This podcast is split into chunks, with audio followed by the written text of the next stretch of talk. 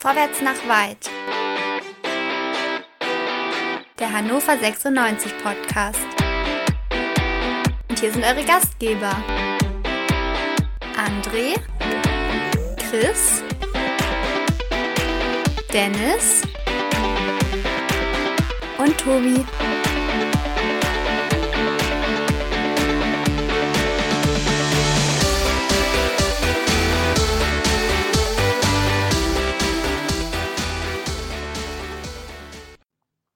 Liebe HörerInnen, herzlich willkommen. Es ist wieder Zeit für Vorwärts nach Weit, dem 96 Podcast bei meinsportpodcast.de. Mein Name ist Tobi. Wir wollen sprechen unter anderem über den ersten Sieg gegen ein Spitzenteam in der Saison. Hannover 96 hat am vergangenen Wochenende den SV Darmstadt 98 daran gehindert, in Hannover aufzusteigen und mit 2 zu 1 besiegt.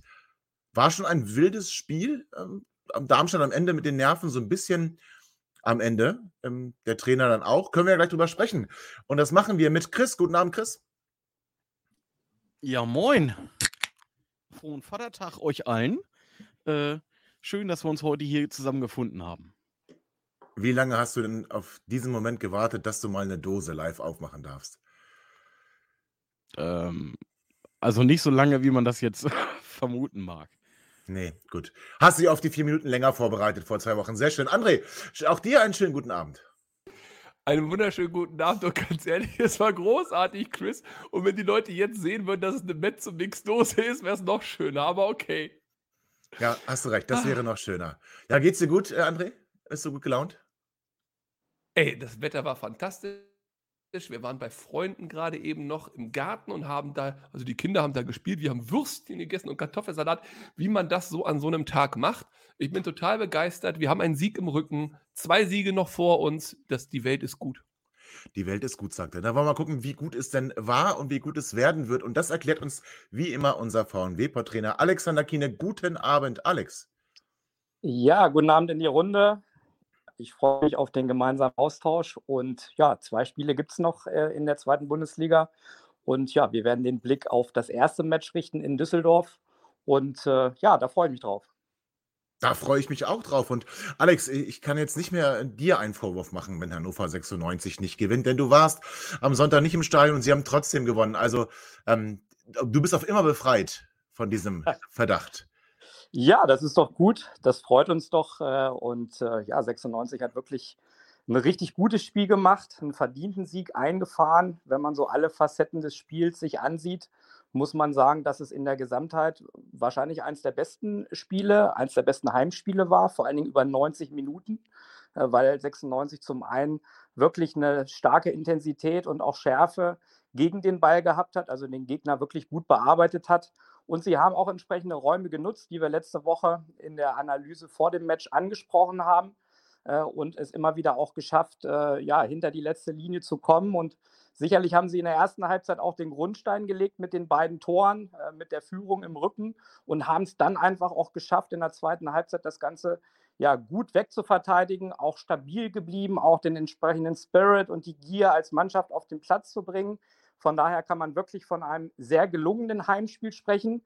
Auf der anderen Seite, Darmstadt 98, äh, da ist der Matchplan nicht aufgegangen. Das muss man auch klar festhalten. Äh, wir haben ja im Vorfeld das Trainerteam sehr gelobt äh, für die Saisonleistung, auch für die Flexibilität und die Anpassungen, die immer wieder vorgenommen werden. Aber hier muss man sagen, dass diese Umstellung, insbesondere auch im Mittelfeld, ähm, ja nicht äh, aufgegangen ist. Äh, Darmstadt hat ja sonst immer mit Doppelsechs gespielt, äh, zuletzt mit Schnellhardt und Kempe. Sie haben diesmal auf einen Sechser umgestellt, Holland und zwei offensive Achter. Und sie haben es insgesamt nicht geschafft, ein stabiles Zentrum hinzubekommen, haben immer wieder offene Halbräume angeboten, auch hinten in der, in der Fünferkette dadurch Probleme gehabt, konnten die Schnittstellen nicht verteidigen. Äh, und ja, so hat es 96 geschafft, diese Räume, die Darmstadt angeboten hat, zu nutzen äh, und Thorsten Lieberknecht hat das zwar dann nochmal korrigiert, auch im Spiel, hat das im Nachgang auch nochmal angesprochen, äh, diese Situation, diese taktische Situation. Ja, aber am Ende muss man auch sagen, dass äh, Darmstadt eben nicht die Performance und die Effizienz wie sonst an den Tag gelegt hat. Sicherlich spielt da auch die mentale Komponente am Ende eine Rolle. Ähm, aber aus 96 Sicht ein gelungenes Heimspiel. Kritisch muss man aus meiner Sicht vielleicht anmerken, hätte 96 immer so gespielt, hätte man vielleicht auch wo ganz anders in der Tabelle stehen können. Ähm, aber wir bleiben ja positiv und können sagen, endlich wurde ein Top-Team äh, geschlagen.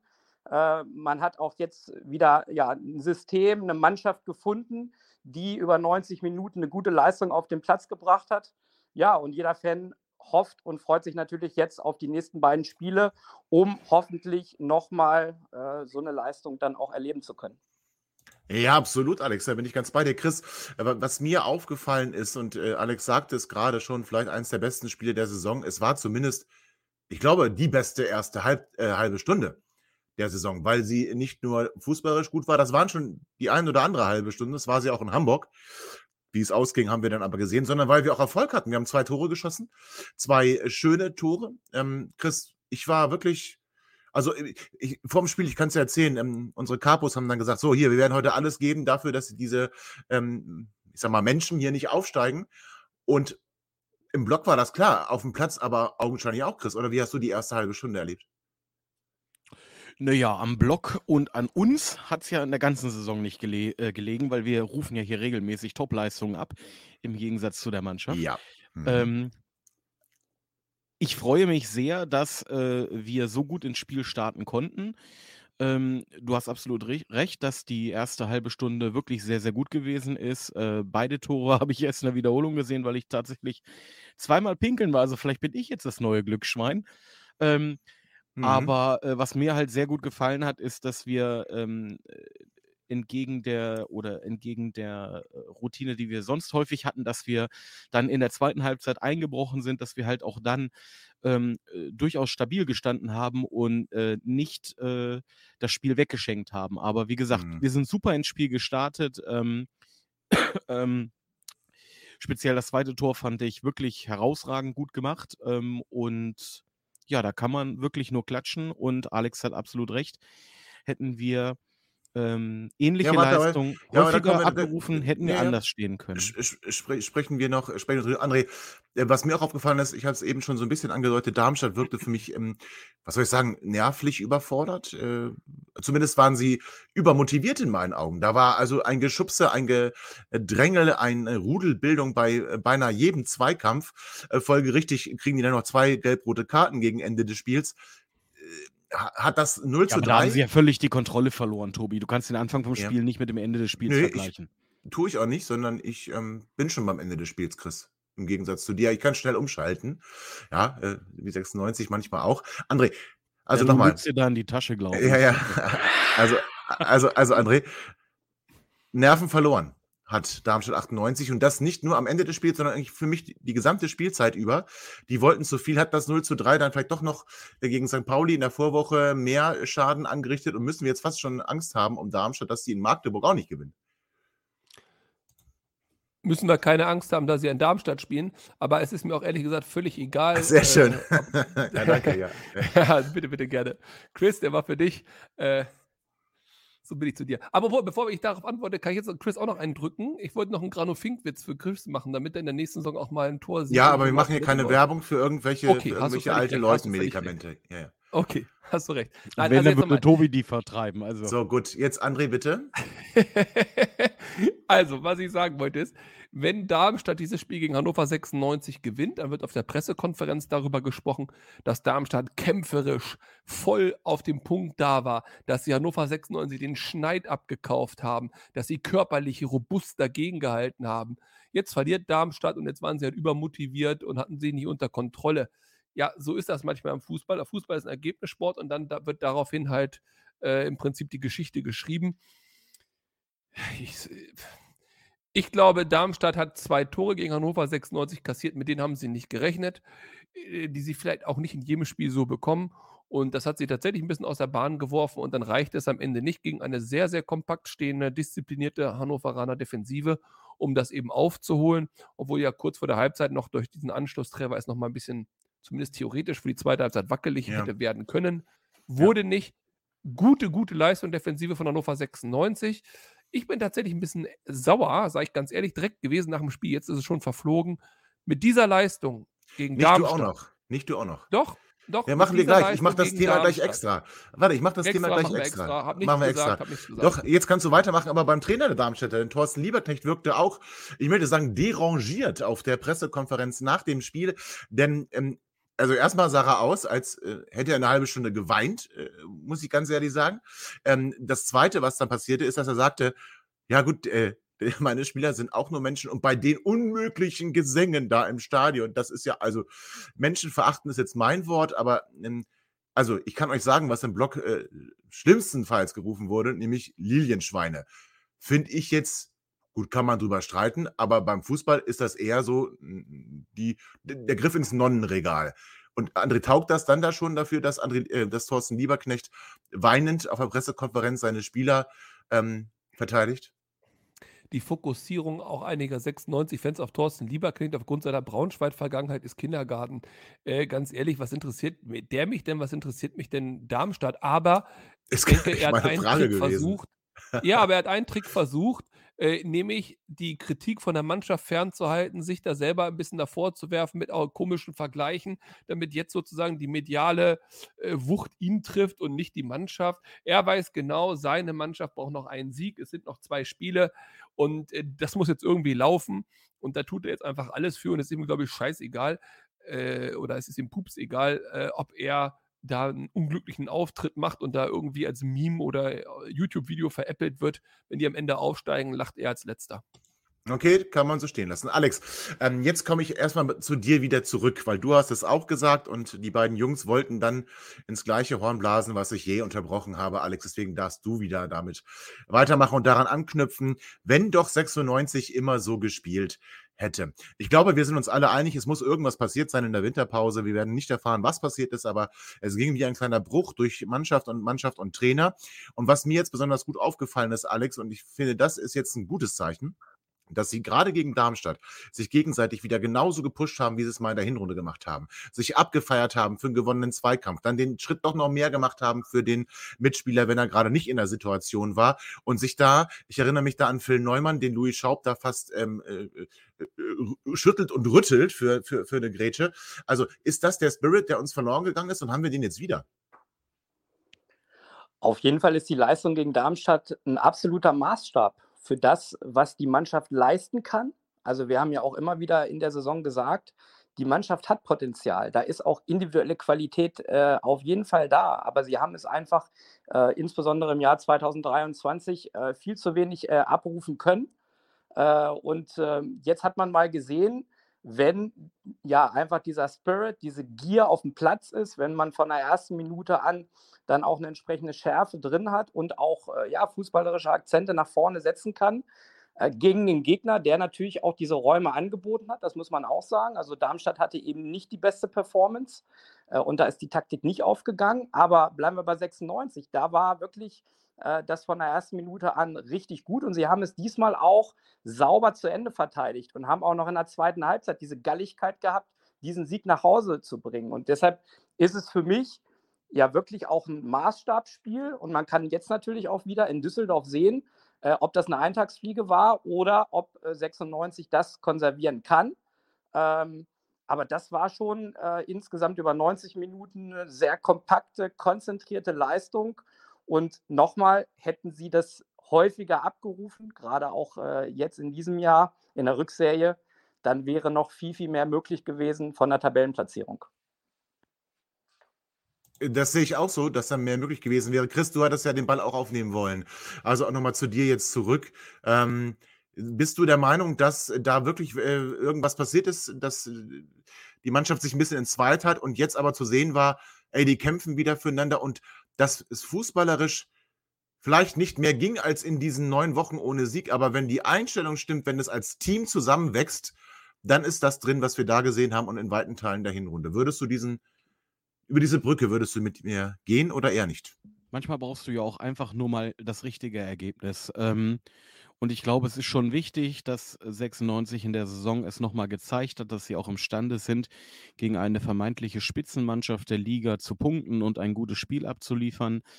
Ähm, die Körpersprache auf dem Platz war schon auffallend. Äh, man las ja dann unter der Woche, dass man sich da an äh, Real Madrid, der Defensive, äh, ein Vorbild genommen hat. Ich hoffe nicht, dass äh, nach dem gestrigen Auftritt der Madrilen, dass das dann für für äh, Ja, das kommende äh, aber Wochenende ein, Ja, ein ja, so, komm, wir sind Ja? schon in der Zeit ein bisschen. Da komm bitte.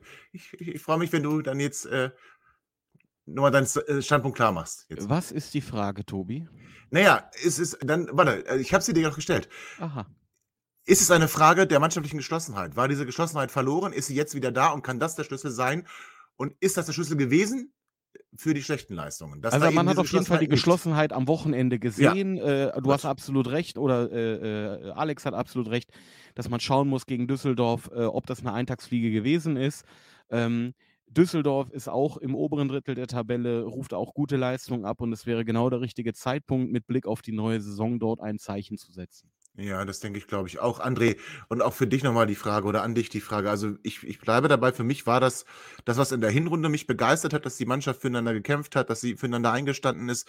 Das ist das, was verloren gegangen ist ähm, zu Beginn der Rückrunde und jetzt augenscheinlich wieder da ist. Kann das der Schlüssel sein? Auch für eine kommende Saison.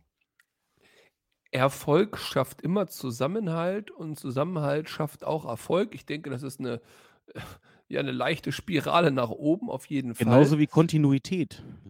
Exacto Mundo. Und das gleiche geht natürlich auch rückwärts äh, in die andere Richtung, ja. Dementsprechend, pff, die letzten zwei Spiele sind ja erstmal relativ egal für den Wettbewerb, was uns jetzt zumindest mal angeht.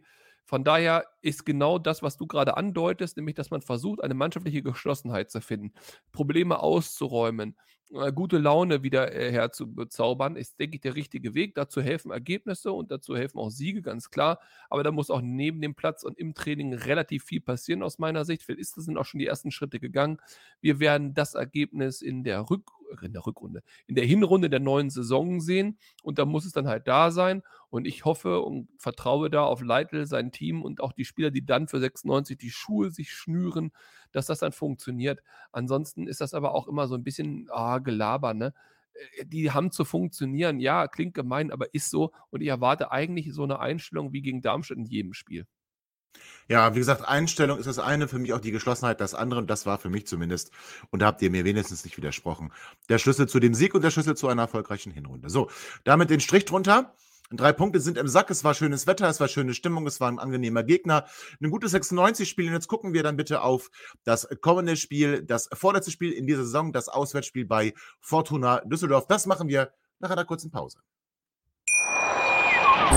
Schatz, ich bin neu verliebt. Was?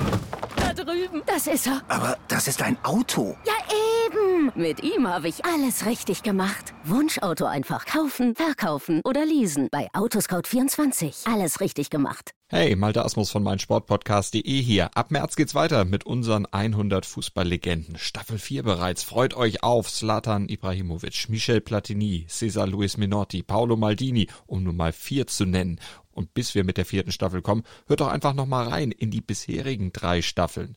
Ronaldinho, Sepp Meyer, Gary Lineker, Lothar Matthäus und viele weitere warten da auf euch. 100 Fußballlegenden. Jetzt überall, wo es Podcasts gibt. Herzlich willkommen zurück, liebe HörerInnen, zu Vorwärts nach Weit, dem 96-Podcast bei meinsportpodcast.de.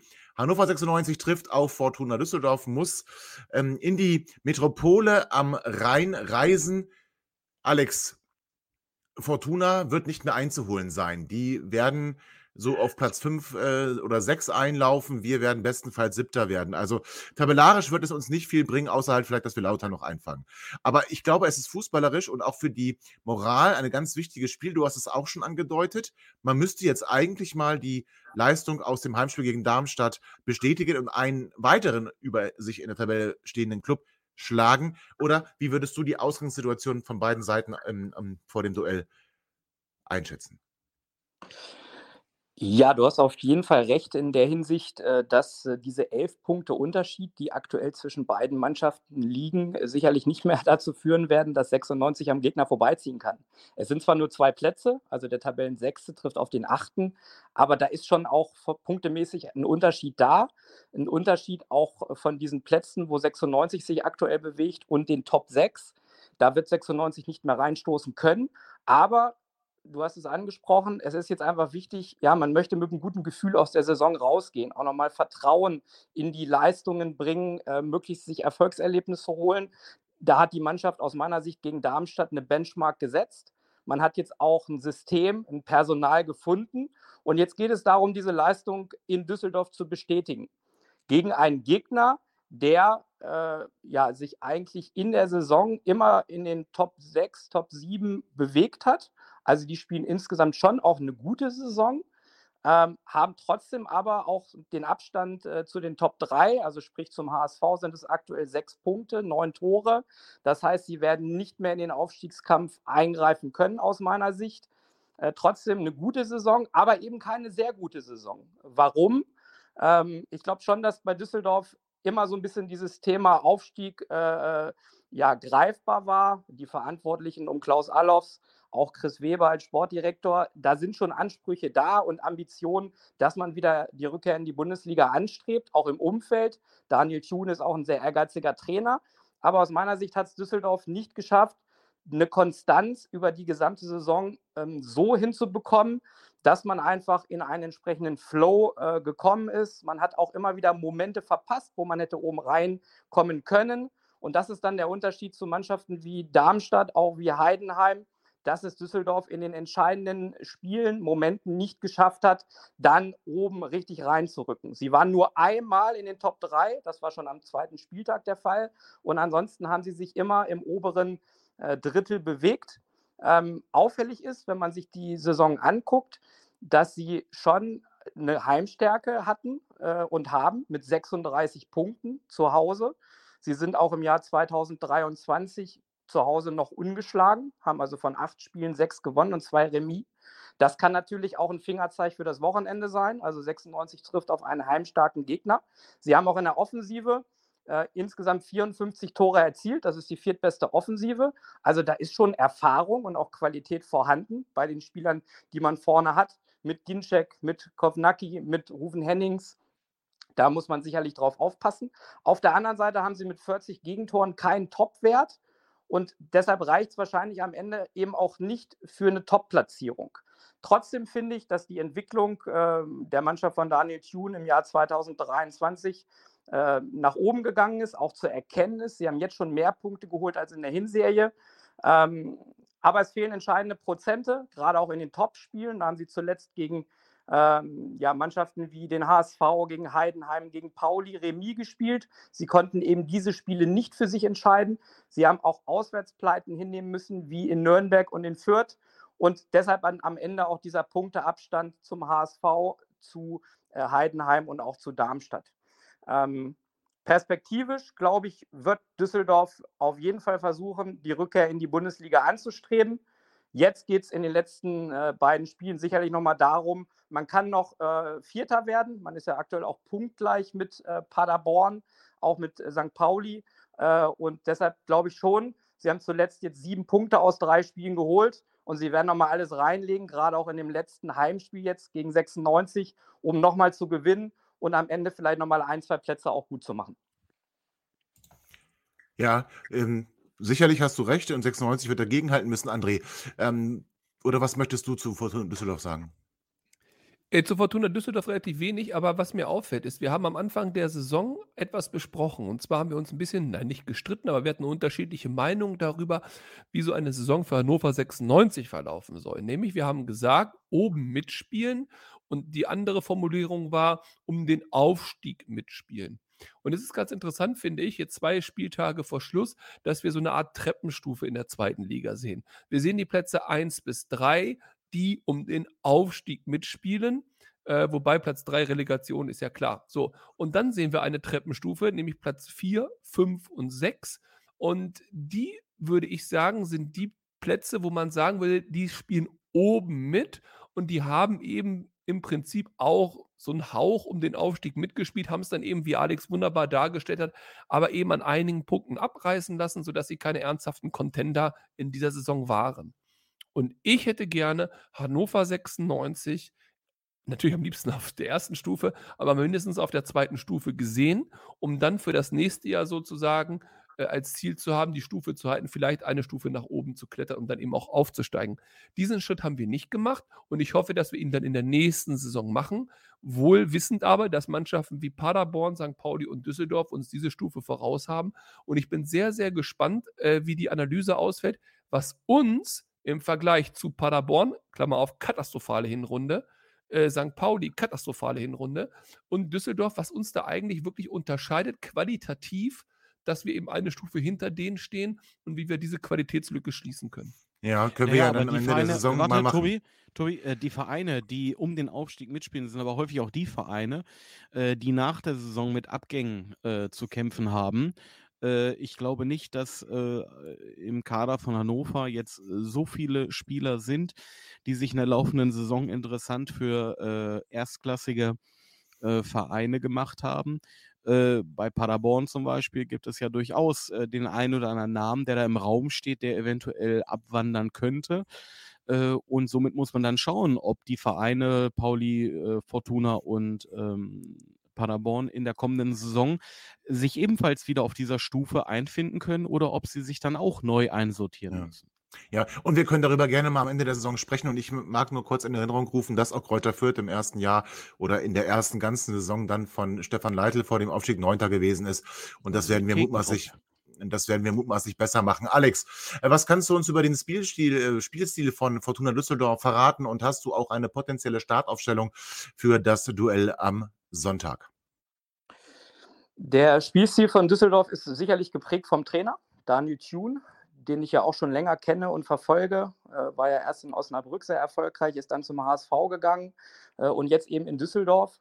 Das ist schon eine offensive Spielidee, ähm, aktiv, mutig, auch dynamisch. Düsseldorf ist sicherlich keine Truppe, die sich hinten reinstellen kann, sondern das ist schon eine Mannschaft, die dominant auftreten möchte, die auch das Spiel nach vorne forcieren möchte. Deshalb auch am Ende diese 54 Tore.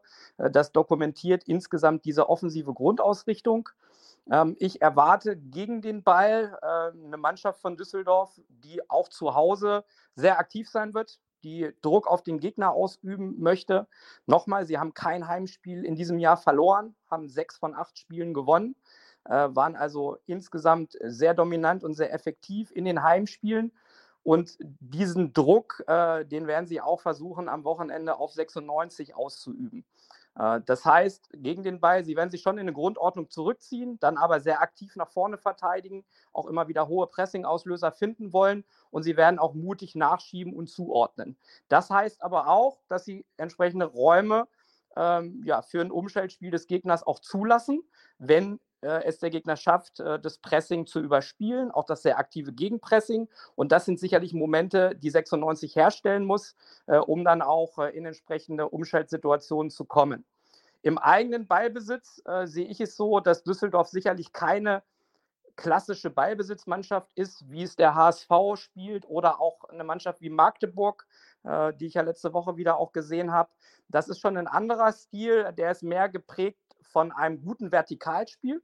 Also sie versuchen schon aus der letzten Linie hinten im Aufbau, meistens ist es eine Viererkette, ja, Linien zu überspielen, viele Vorwärtspässe auch zu spielen, auch einen guten Tiefgang zu haben an der letzten Linie.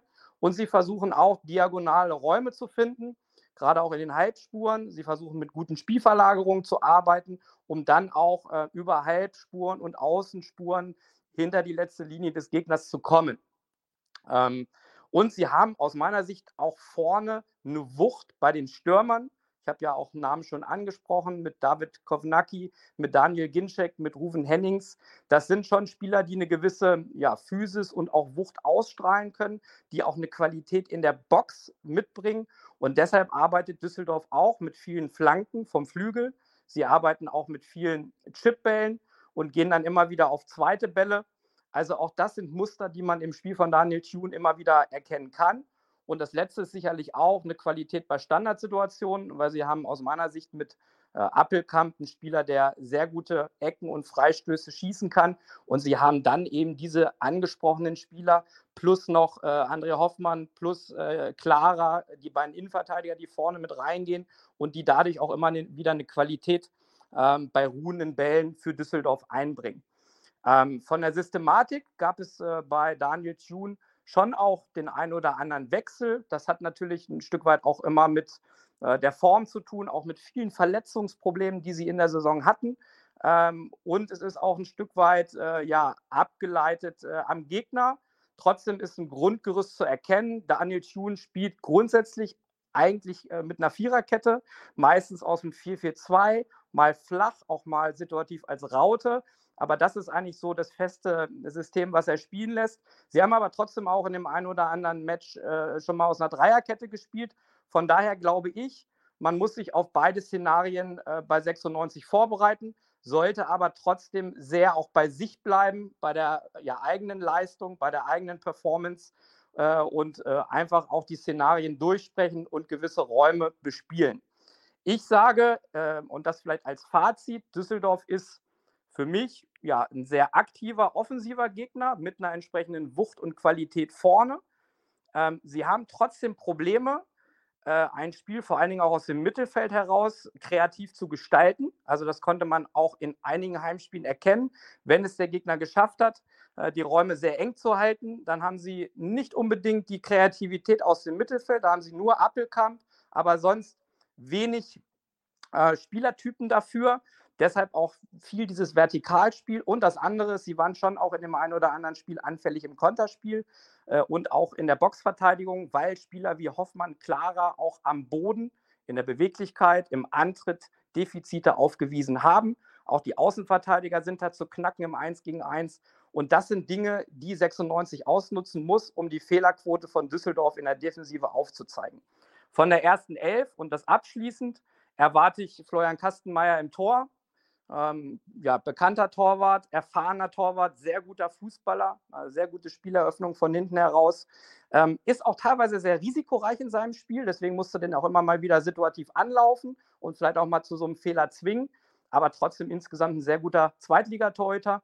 Ich erwarte, wenn sie mit der äh, Viererkette spielen, die eigentlich häufig der Standard war, dann erwarte ich äh, Kapitän André Hoffmann, der gerade auch den Vertrag verlängert hat, als Abwehrchef. Daneben Julian Klara, äh, ja, ein Duo erfahrener Spieler, junger Spieler, auch mit unterschiedlichen Attributen. Hoffmann kennen wir ja noch aus seiner Zeit bei 96 äh, mit, mit, sein, mit seiner Physis. Ähm, und äh, ja, sicherlich auch, auch Qualität bei Standardsituationen. Clara ist für mich eher ein spielerischer Innenverteidiger, der ja ein sehr talentierter junger Spieler ist, das ist das, was im Innenverteidigerbereich äh, passieren wird. Rechts wird wahrscheinlich Matthias Zimmermann verteidigen. Auch ein sehr erfahrener, solider Abwehrspieler. Ja, und links gab es einige Wechsel. Ähm, zuletzt häufig hat dort äh, Gavori gespielt, situativ auch mal Joa. Also da muss man abwarten, für wen sich Tune entscheidet. Ähm, ich glaube, dass ähm, im zentralen Mittelfeld äh, ja, eine Doppelsechs spielen wird mit Tim Oberdorf und mit Marcel Sobotka. Äh, Oberdorf, gelernter Innenverteidiger, spielt jetzt aber defensiv im Mittelfeld, so ein Abräumer, der einfach auch wenig Impulse nach vorne setzt, aber äh, für die defensive Stabilität zuständig ist. Ja, und Sobotka, ein Aufbauspieler, der äh, auch immer sich wieder nach vorne einschaltet und so dann auch ein Anspielpunkt für die Offensive sein soll. Sie haben dann aus meiner Sicht noch mit Fernandes Neto ein Top-Talent, 17 Jahre alt, ein offensiver Mittelfeldspieler, der auch zuletzt ein paar Mal zum Einsatz gekommen ist. Da muss man abwarten, ob Tune den auch jetzt wieder reinwirft. Das ist ein Spieler für die Zukunft mit seinen 17 Jahren und zeigt auch, dass auch bei Düsseldorf ein Trainer da ist, der, der junge Spieler einbaut. Ja, und vorne habe ich es auch schon angesprochen, viele Spieler mit Erfahrung, auch mit Qualität über die Seiten, auch einige Wechsel. Rechts ist so ein bisschen das Duell zwischen Felix Klaus und Christopher Peterson. Da könnte man sich natürlich schon vorstellen, dass gerade auch gegen 96 Klaus zum Einsatz kommt. Beide Spieler haben ihre Stärken am Flügel, im Tempo, auch im Zug zum Tor. Auf der anderen Seite Joa, eventuell Appelkamp. Da muss man gucken, wie auch am Ende die Systematik ist. Und vorne, ja, haben sie auch Auswahl David Kovnacki mit zwölf Toren, der Topscorer, ein sehr kompletter Mittelstürmer, der auch ähm, den Weg jetzt in die Bundesliga gehen möchte. Ähm, Daniel Ginczek daneben, den kennen wir auch aus seiner Zeit in Stuttgart und beim VW Wolfsburg. Äh, physisch sehr starker Stürmer, ein, ja, ein Bulle, der, der eine Wucht mitbringt, der aber auch leider häufig verletzt war. Sonst hätte er in seiner Saison noch viel mehr erreichen können äh, und in seiner ganzen Laufbahn. Ja, dann haben sie noch Rufen Hennings als Option dahinter. Äh, also nochmal zusammenfassend, diese ganzen Spieler zeigen schon, dass Daniel Thune vorne eine Menge Auswahl hat und auch eine Menge Erfahrung und Qualität.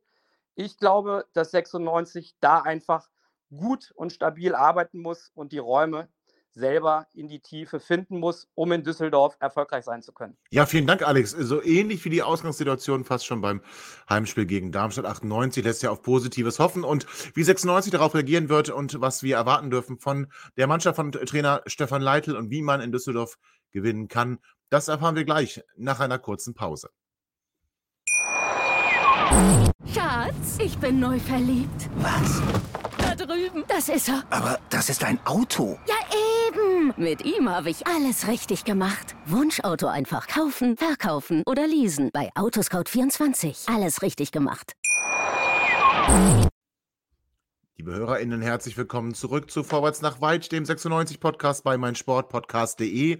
Wir haben gesprochen über Darmstadt und den Heimsieg. Wir haben gesprochen über das Auftreten von Fortuna Düsseldorf und wie wir sie erwarten dürfen.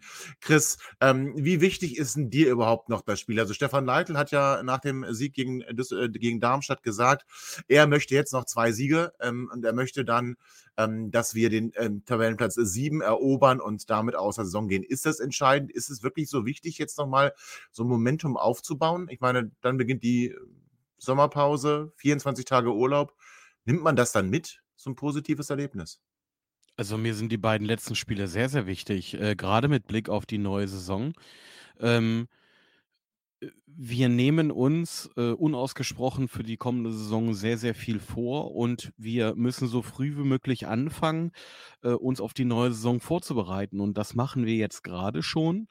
Ähm, und wir haben jetzt gerade die Gelegenheit, jetzt letzte Woche gegen Darmstadt, äh, dieses Wochenende dann gegen Düsseldorf, ähm, gegen Mannschaften zu spielen, gegen die wir uns in der kommenden Saison durchsetzen müssen, wenn wir äh, diesen Schritt, den André benannt hat, auf der Stufe nach oben machen wollen. Und äh, deswegen ist es immens wichtig, ähm, dass wir jetzt äh, zeigen, also uns als Mannschaft selber zeigen und halt auch den Fans zeigen, äh, dass wir uns kontinuierlich verbessern. Und deswegen äh, ist für mich die Saison auf keinen Fall vorbei, sondern äh, ich, ich erwarte, dass wir in Düsseldorf eine gute Leistung abrufen, die auf äh, der Leistung vom letzten Wochenende aufbaut. Und das ist mir schon sehr, sehr wichtig. Okay. Ähm, André, André, warte, ist es wirklich so wichtig? Also, ich meine, ich, ich könnte jetzt entgegenhalten, na gut, aber also letzten Endes egal, ob du Siebter oder Zehnter wirst, also vielleicht ein bisschen für die TV-Tabelle, okay. Fürs Gefühl ist egal. Ähm, und dann doch lieber Tom Thier einbauen oder ähm, andere junge Spieler mal wieder Enzo Leopold bringen. Ja, Ekin aufbauen. Genau, das habe ich ja letzte Woche schon gesagt. Also es geht mir weniger darum, jemanden aufzubauen, sondern es geht mir darum, jemanden im Wettkampf zu sehen um auch zu entscheiden, ist der für die nächste Saison eine Stütze, ein äh, äh Spieler im Bereich 12 bis 14, 15, also jemand, der eingewechselt wird, oder wirklich im Prinzip Auffüllspieler für die Trainingsgruppe. Das denke ich ist wichtig, denn wir haben von einigen Spielern zu wenig gesehen, um sie tatsächlich einordnen zu können, inwieweit sie uns in der nächsten Saison weiterhelfen. Und ich weiß nicht, ob das nur an mir liegt oder ob das wieder auch anderen oder ob es anderen auch. Ich würde so mal sagen, ja. Mir. Hm. Ja, ja, ja, das ist wahrscheinlich so. Aber ähm, Düsseldorf, also Fortuna Düsseldorf. Ich weiß, die haben mit Hannover 96 überhaupt nichts zu tun. Aber ich habe immer das Gefühl, dass Fortuna Düsseldorf so ein bisschen ist wie Hannover 96, jetzt nicht von Fans oder sonst was, sondern so von der Art und Weise, wie die da durch die Gegend taumeln. Und ich frage mich, ich habe die immer so ein bisschen als Benchmark. Mein Ziel ist immer so über Fortuna Düsseldorf zu stehen, dann ist es eigentlich ganz okay weil das sind Mannschaften, die ich in meinem Gefühl hinter mir lassen möchte. Und wenn ich mir das anhöre, was Alex gerade gesagt hat, und wenn ich mir das auch nochmal en Detail angucke, was unterscheidet uns eigentlich von Fortuna Düsseldorf? Die Qualität der Einzelspieler, äh, ganz grob über den Daumen gepeilt, die haben gute Spieler, wir haben gute Spieler. Da würde ich jetzt nicht sagen, dass sie uns riesig was voraus sind, wir denen aber auch nicht. Also das ist mehr oder weniger auf Augenhöhe. Aber irgendwas ist ja dieser unterschiedliche, dieser unterschiedliche Schritt auf dieser Treppe, den ich vorhin skizziert habe. Und tatsächlich, wenn ich mir die Zahlen angucke und wenn ich mir das anhöre, was Alex sagt und das übereinander bringe, dann ist der riesengroße Unterschied zwischen den beiden Vereinen folgender.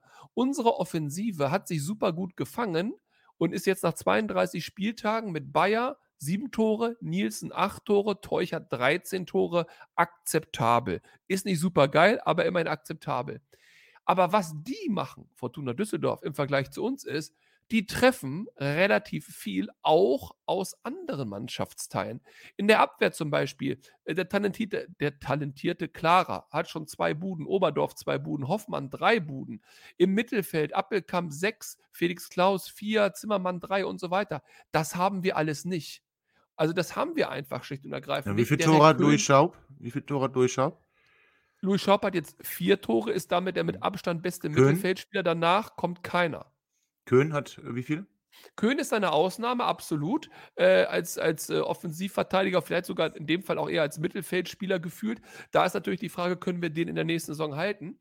Aber das sind eben unsere beiden Ausnahmespieler, die ansonsten in, ansonsten sehr, in einem sehr, sehr grauen Mannschaftsteil, was jetzt die Tore angeht, wohlgemerkt. Besuschkow ein Treffer, äh, Leopold kein, Kerk einen. Also ich bin jetzt im Mittelfeld gerade unterwegs. Das ist wenig. Und in der Defensive, gut, Börner und Kreinsch haben mal irgendwann eine Ecke auf den Kopf gekriegt. Aber ansonsten. Das Börner ist, halt ist noch gar nicht so lange her, ne? Ja, also, klar. Aber ja es, es trennt uns meines Erachtens nicht viel, aber dieses nicht viel, dieses Quäntchen, sage ich jetzt mal, das würde ich gerne in der nächsten Saison gezündet sehen. Und ich hoffe, dass da alle Beteiligten die richtigen Schrauben drehen und ziehen und drücken und dass eben vielleicht auch noch der eine oder andere Spieler kommt. Denn ich möchte im nächsten Jahr vor Fortuna Düsseldorf stehen. Und würden wir das tun, lege ich mich heute schon fest, dann haben wir einen Schritt gemacht. Okay, dann haben wir einen Schritt gemacht. Vielen Dank, André, dafür. Ähm, Alex, äh, an dich auch nochmal die Frage, weil wir stochern da ja so ein bisschen im Nebel mal ganz grundsätzlich. Wenn du äh, mit deiner Mannschaft in letzte Saisonspiele gehst, bist du dann eher derjenige, der noch ein bisschen was probiert oder bist du dann doch eher auf der Seite und sagst, nee, komm, ich will jetzt hier auch mit, mit, mit Siegen aus der Saison gehen, damit wir eine, eine gute Sommerpause haben? Absolut den zweiten Punkt. Also ich bin immer jemand gewesen als Trainer und auch als Mensch, ich möchte den maximalen Erfolg haben und ich will diese letzten beiden Spiele noch gewinnen. Das würde ich immer äh, von meiner Seite auch äh, an die Mannschaft dokumentieren, auch äh, ja, als Ziel ausgeben. Ich will die maximale Punktausbeute erreichen und ich will vor allem diesen Trend der in den letzten Wochen ja nach oben gegangen ist. Also man hat ja diese drei Siege aus den letzten vier Spielen geholt. Ja, diesen Trend will ich ja bestätigen und nochmal einen draufsetzen. Und deshalb glaube ich, man hat jetzt äh, eine Grundordnung gefunden in diesem 3-5-2 respektive 5-3-2. Man hat jetzt auch wieder ein Personal gefunden, äh, was äh, ja eine ne gute Performance abgeliefert hat, was auch einen guten Spirit auf den Platz gebracht hat. Ähm, wir haben ja noch vor Wochen immer wieder auch diese vielen Wechsel sowohl in der Systematik als auch vom Personal kritisiert, auch aus meiner Sicht zu Recht kritisiert. Ähm, und da hat jetzt Stefan Leitl in den letzten Spielen, auch natürlich mit den Erfolgserlebnissen im Rücken, äh, eine, eine Stammformation gefunden. Und deshalb gibt es aus meiner Sicht erstmal wenig Grund, äh, das zu verändern. Und, und dabei bleibe ich auch, wenn wir so ein bisschen darüber diskutieren, ja, was fehlt dann am Ende noch? Äh, ne, es sind jetzt elf Punkte Unterschied zwischen Düsseldorf und 96. Ja, dann sind es natürlich entsprechende Spiele, äh, auch mit den entsprechenden Mo Momenten, aber von der Grundstatistik hat 96 ja in dieser Saison einfach zu viele Probleme auch in der Defensive gehabt. Die Gegentorquote ist definitiv zu hoch gewesen, über die Saison gesehen, aber vor allem auch in diesem Jahr 2023. Und ich finde schon in den letzten Spielen, dass man das defensiv äh, besser gemacht hat, auch als Mannschaft besser gemacht hat. Und man hat jetzt auch zuletzt gegen Darmstadt diese Intensität, diese Galligkeit gespürt, gerade auch gegen den Ball. Man hat auch wieder in den letzten Spielen sich deutlich verbessert im Umschaltspiel. Tore aus diesen Momenten erzielt, Chancen auch kreiert, also da auch absolut zugelegt.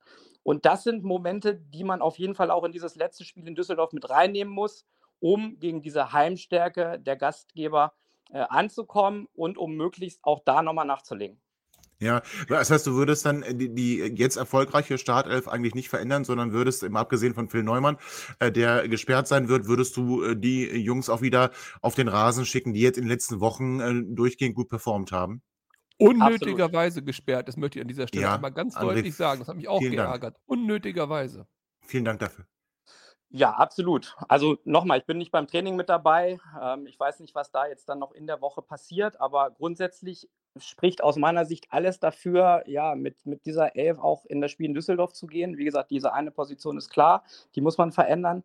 Aber ansonsten, ähm, ja, müssen die Jungs, die es jetzt gegen Darmstadt gezeigt haben, die auch in den letzten Wochen weitestgehend äh, ja, erfolgreiche äh, Spiele abgeliefert haben, Ausnahme Karlsruhe, ähm, ja, die müssen es jetzt nochmal wieder bestätigen, um nochmal nachzulegen und ja, am Ende maximale Punkteausbeute erreichen zu wollen. Okay.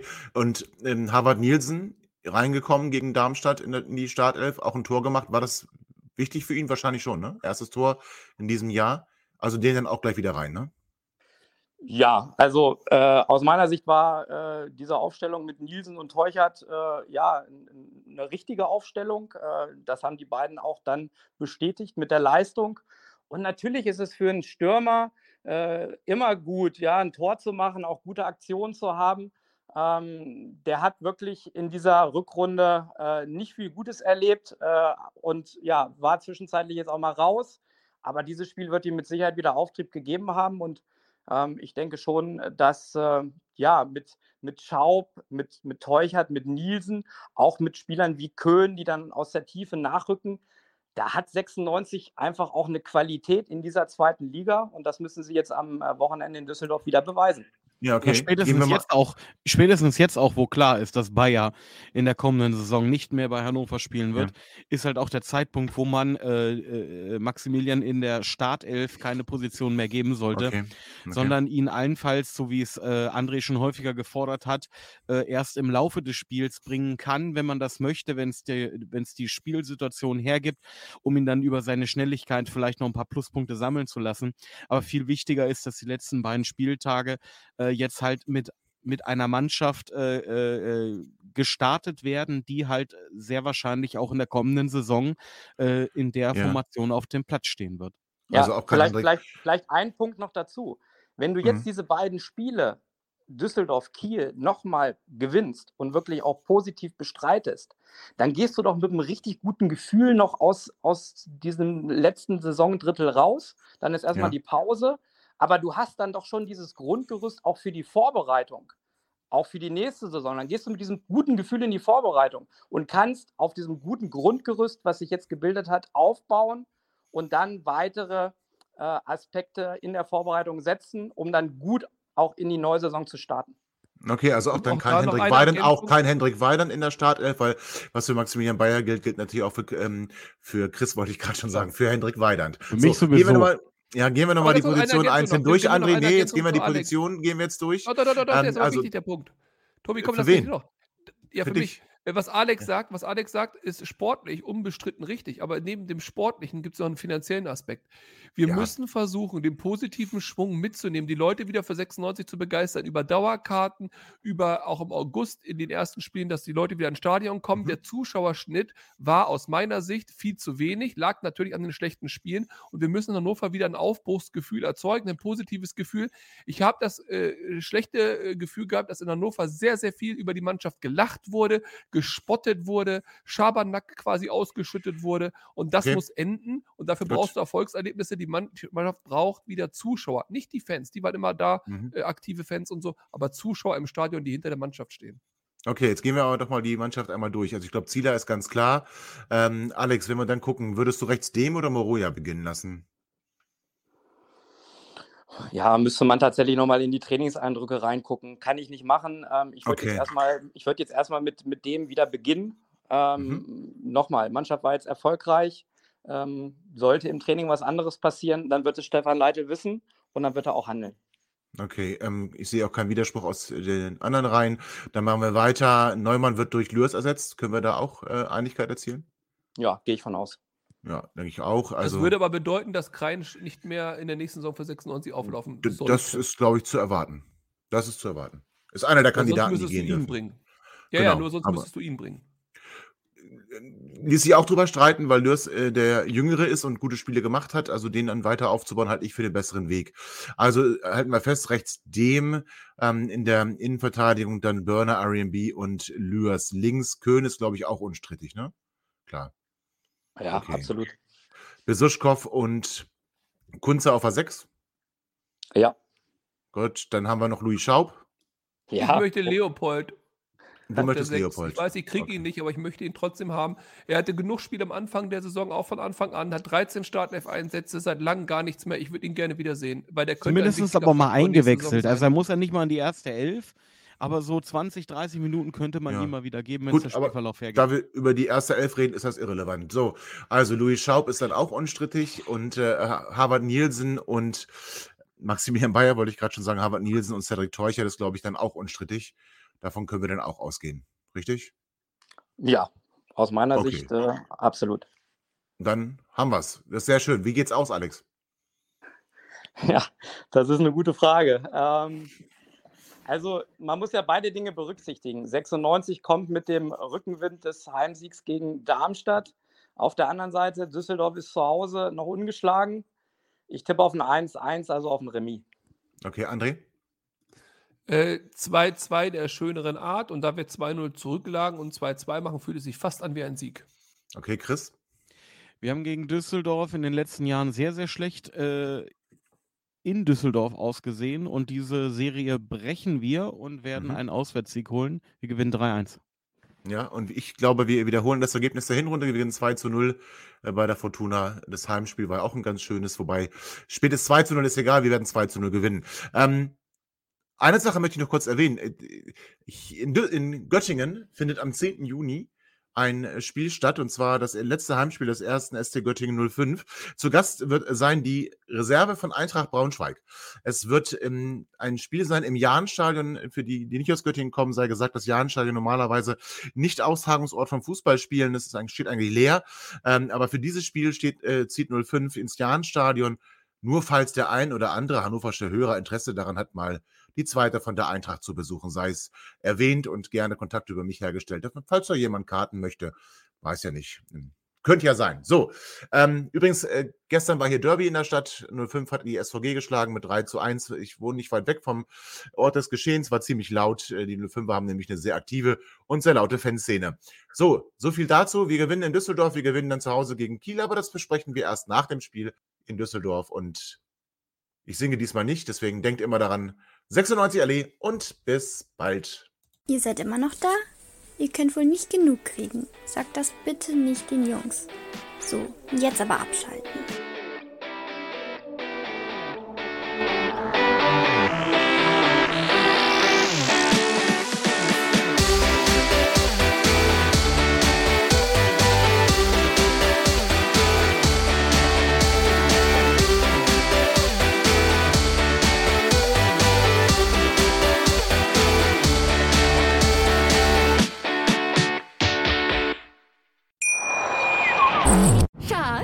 Bin neu verliebt. Was?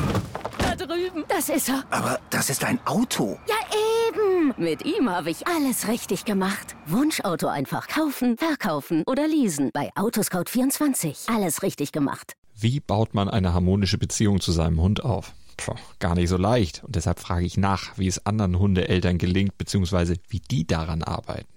Bei Iswas Dog reden wir dann drüber. Alle 14 Tage neu mit mir, Malte Asmus und unserer Expertin für eine harmonische Mensch-Hund-Beziehung, Melanie Lippisch. Ist was, Dog? Mit Malte Asmus. Überall, wo es Podcasts gibt.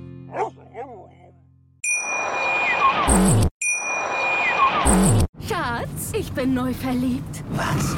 Da drüben. Das ist er. Aber das ist ein Auto. Ja, eben. Mit ihm habe ich alles richtig gemacht. Wunschauto einfach kaufen, verkaufen oder leasen. Bei Autoscout24. Alles richtig gemacht.